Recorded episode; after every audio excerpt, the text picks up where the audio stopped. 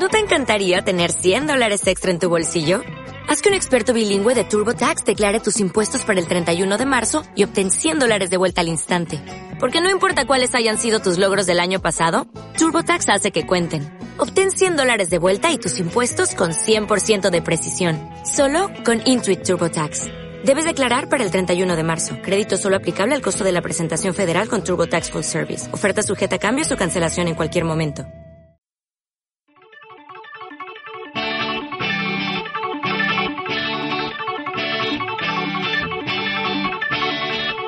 Bienvenidos a una nueva edición de Hablemos de Gestión, un podcast sobre gestión de entidades no lucrativas producido por la Fundación Gestión y Participación Social. Hoy tenemos la segunda parte de la conversación con Virginia Moraleda sobre el plan de comunicación de la entidad. En el anterior podcast mencionaba Virginia sobre la importancia de hacer primero los deberes, plantearse con seriedad cuál es el objetivo de nuestra actividad de comunicación antes de lanzarnos a planificar acciones. Pedimos disculpas de antemano porque por un problema técnico la calidad del sonido es deficiente en los últimos minutos. Aún así, hemos mantenido completa la conversación porque es muy interesante. Vaya, esto me suena un montón de trabajo. Claro, es un montón de trabajo. Cuanto más eh, posibilidades tengas de dedicarle recursos a, este plan, mejor. Mm, por ejemplo, a la hora de reunir información o a la hora de consultar a tus mm, propios compañeros y compañeras o a la hora de redactar, eh, es más importante en un plan eh, que haya un buen análisis, un buen debate y un buen, buen diseño de las acciones a que haya un documento de 300 páginas, que eso no me sirve para nada. Es decir, el plan puede acabar siendo mm, dos tablas, pero el proceso de elaboración, cuanto más fino sea, mejor. Eh, y además es que no solo nos va a servir para el propio plan, quiero decir que ya el haber implicado a la gente, el haberla hecho participar es un fin en sí mismo, porque son las personas que tienen que implementar este plan o que tienen que creérselo, ¿no? Entonces, sí, es un montón de trabajo.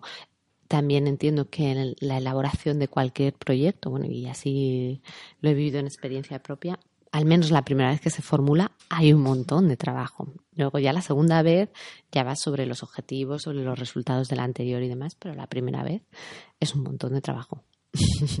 Y en lo que has vivido compensa, sin embargo, complicarse la vida y hacer ese montón. Bueno, es más, cuando estabas diciendo que puede ser un tocho muy de un montón de páginas o puede ser mucho más breve, estaba pensando, seguramente es mucho más trabajo hacerlo breve que, que empezar a añadir documentación y hacerlo muy, muy largo, ¿no?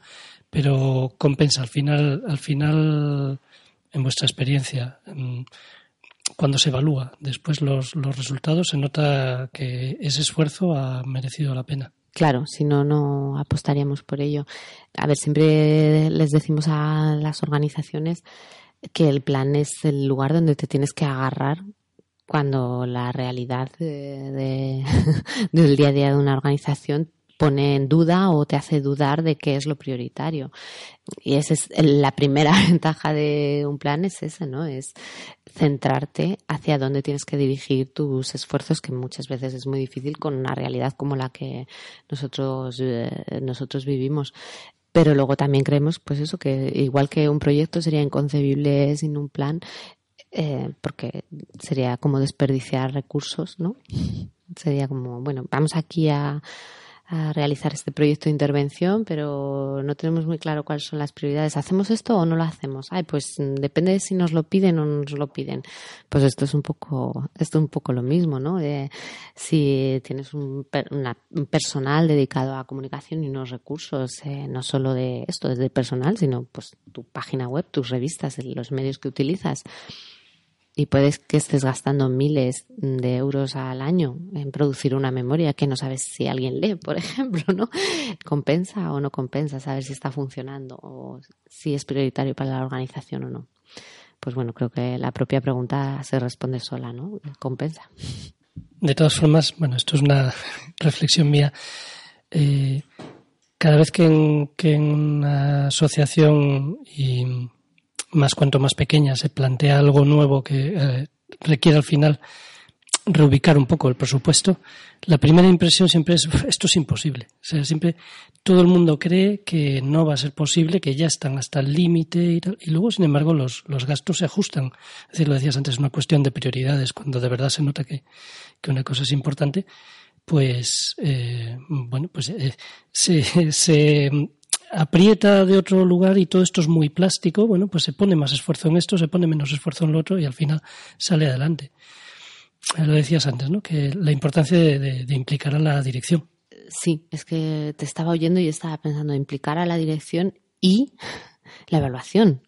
O sea, de esto que estamos diciendo es, efectivamente, si, si la organización al completo, en su representación que se pueda, está implicada en esto, es más fácil entender dónde van las prioridades, ¿no? Eh, pero es que eh, algo inherente al plan de comunicación es el análisis. Y si el análisis te demuestra los resultados que estás obteniendo, es que cae por su propio peso. Es decir, tengo que mover algo que es difícil de demostrar y que está en el ideario de la organización, como tú dices, que es difícil cambiar, ¿no? Que es eh, que se ha hecho toda la vida así. Es que los socios leen en papel, pero son sensaciones muy difíciles de demostrar y a veces parecen inamovibles y por eso es tan necesario profundizar y ver si son inamovibles de verdad y, si eh, con el diez veces el esfuerzo que has tardado en hacer eh, una memoria impresa, y perdón por el ejemplo, pero es que es el más gráfico que se me ocurre, eh, podrías llegar a miles de personas más, ¿no? Y, y bueno, yo sé que a los socios hay que cuidarlos, por ejemplo, pero ¿has probado a darles otra cosa? Sí, hay como una inercia, ¿no? Un mimetismo ahí eh, como todo el mundo hace la memoria en papel, pues entonces, bueno, ahora ya se, se ha dejado, mm, o sea, yo creo que esa tendencia se nota, ¿no? Se ha dejado ya de estar enviando esas mm, memorias en papel y mucho más en, en digital.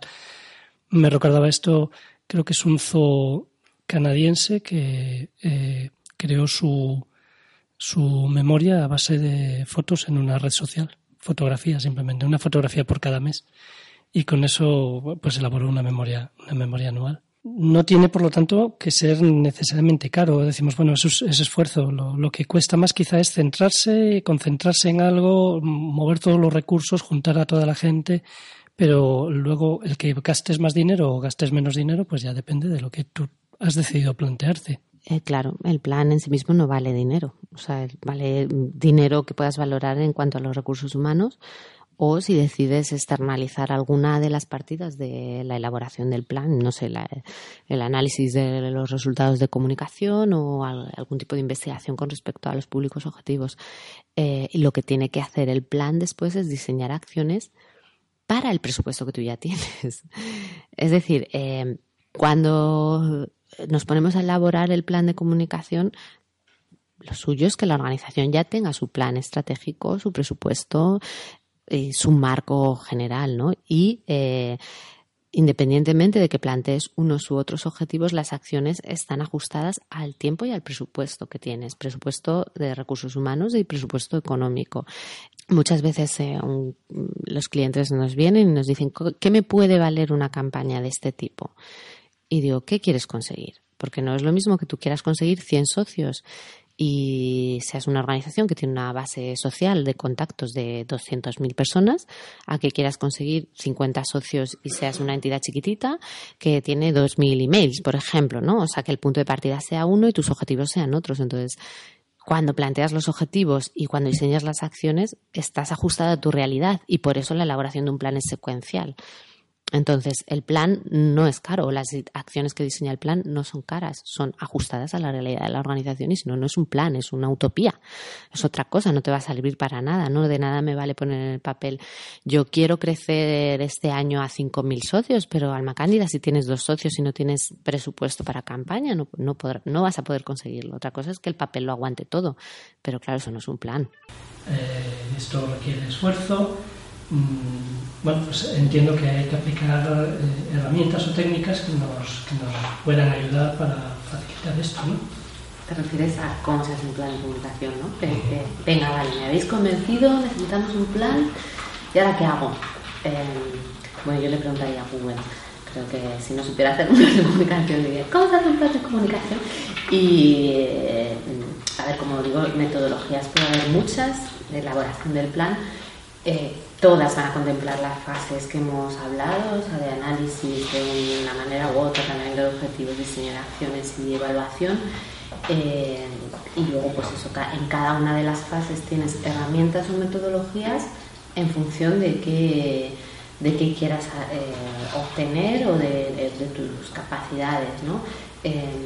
nosotros siempre decimos al cliente que lo importante es saber plantear las preguntas, ¿no? ¿Qué, quieres saber, por ejemplo, ¿no? en la fase de análisis o qué es importante saber? De hecho, eh, por ejemplo, planteamos cosas en el plan eh, como ¿para qué me está sirviendo un canal de Facebook? ¿no? Y en función de eso vemos qué herramientas nos pueden llevar a esa información y si existen en el mercado, si las tengo que contratar o qué tengo que hacer. Eh, esto quiere decir pues eso, que tengo herramientas de todo tipo.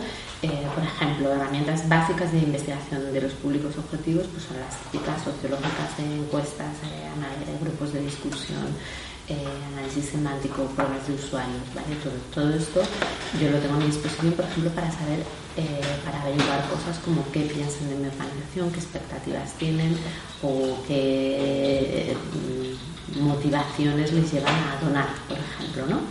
Eh, después tengo otra serie de herramientas pues, que podrían ser más, eh, digamos, estadísticas asociadas a los resultados de los canales, pues eh, estadísticas de Facebook, analítica web, ¿no? que me pueden indicar pues, mm, qué resultados estoy obteniendo en la actualidad qué mm, evolución han tenido esos resultados. Sí, efectivamente hay algunas herramientas de seguimiento que te pueden matar por, la profusión de, mm, datos, de información que te, aportan y casi lo importante es saber limitarse a lo que de verdad es relevante para ti y quitarlo de te, te ahogan en, datos a veces.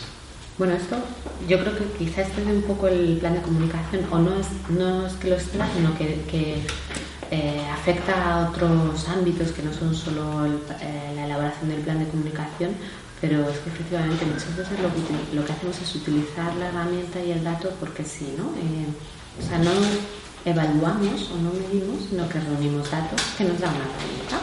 ¿Tú qué utilizas? Google Analytics. Y entonces te salen los datos de Google Analytics y estos son mis datos. Y ya está y no pasas ahí. ¿Pero qué significa? ¿Qué quiere decir? ¿Te está yendo bien? ¿Te está yendo mal? ¿Por qué te ha pasado esto? ¿Pero quién es tu usuario? Pues que no lo sé. Solo sabes que tienes X páginas vistas, X eh, visitantes y el tiempo de permanecer en la página. Te has quedado con el dato, ¿no? Y lo mismo para las redes sociales. Sí, volvemos al inicio. Si te has planteado cuál es la situación, qué objetivos quiero eh, alcanzar, cómo voy a hacer para llegar a donde quiero llegar, pues al final seleccionaré mucho más y sacaré mucho más del, esfuerzo. Mientras que si no hago ese plan, si no hago ese, planeamiento de qué es lo que quiero hacer, etcétera, pues eh, al final puedo tener muchos datos, pero no, pero no hacen más que hacerme perder tiempo. Es decir, seguramente el tiempo empleado en crear el plan de comunicación me ahorra perder mucho tiempo mm, eso, perdido en herramientas y en datos que no me aportan nada. Bueno, yo creo que, todos los que hemos trabajado en comunicación en ONGs, no sé si en empresas también pasa, pasa así, la verdad, vivimos una realidad que es, el día se divide entre inercia y urgencia, ¿no? Y, claro, casi todo es urgente, casi todo es, ay, que se me había olvidado contarte esto y esto hay que hacerlo y demás diré que el plan de comunicación no va a solucionar esto al 100%, porque entonces no seríamos ONG, seríamos otra cosa que comunicaría cosas distintas, eh, pero sí que va a minimizar el, impacto de este, este caos eh, extraño en el que vivimos ¿no? y que nos va a ayudar a decir, no, perdona, la inercia no es tan importante y, por ejemplo, dejo de estar en Instagram porque empecé a estar en Instagram porque tenía que estar, pero nunca he sabido si me ha llevado a algún sitio o dejo de hacer esta inversión en papel o dejo de hacer esto, ¿no? Y en ese sentido, pues eso nos va a ayudar a ser mucho más eficaces más rentables. Bien, hasta aquí la conversación con Virginia Moraleda de Social Co. Esperamos que el contenido de este podcast haya sido de tu interés. Muchas gracias, Virginia, y hasta una nueva ocasión.